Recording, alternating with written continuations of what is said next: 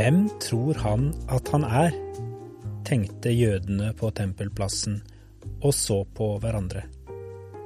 Det hadde nettopp vært løvhyttefest, en stor pilegrimsfest i Jerusalem, for i 40 år hadde forfedrene vandret i ørkenen og bodd i løvhytter, men redningen i de harde og vanskelige årene hadde vært Guds lysende nærvær en sky over helligdommen om dagen, også det mektige lyset hver natt.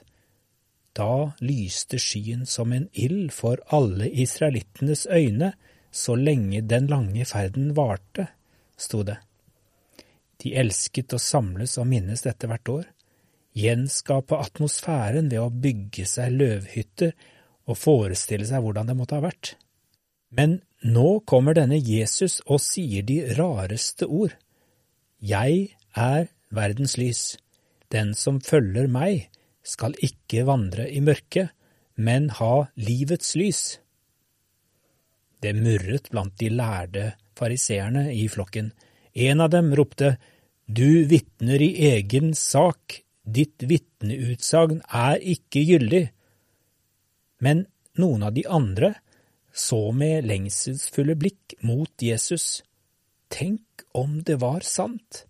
Tenk om det lyset som ledet forfedrene gjennom de lange og tunge årene i ørkenen, nå sto her, i form av en lys, levende person.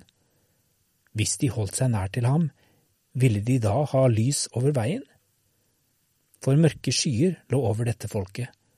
Hensynsløse krefter holdt dem nede i eget land, enda en i den lange rekken av fiendtlige okkupasjoner, og deres egen konge, en nikkedukke for de høye herrer, visst hadde de sitt eget land, men det kjentes stadig oftere som en ørken, og de savnet så inderlig den brennende ilden. Var det ham?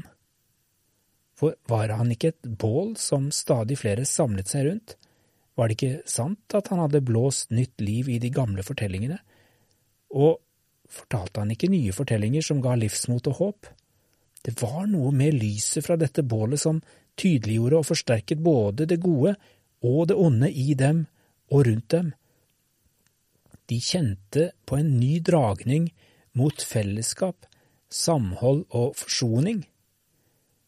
Men noen var også skremt og holdt seg på ærbødig avstand, for de hadde sett de mektige kreftene hans. Kunne ikke ilden også være farlig? De hadde sett ham drive ut onde åndsmakter, de hadde sett foraktede og utstøtte spedalske bli renset og invitert til å sitte tett inntil bålet, sammen med både menn, kvinner, barn, tollere og prostituerte. Det var litt skremmende. Han mante til omvendelse og nytt liv. Likegyldighet var umulig.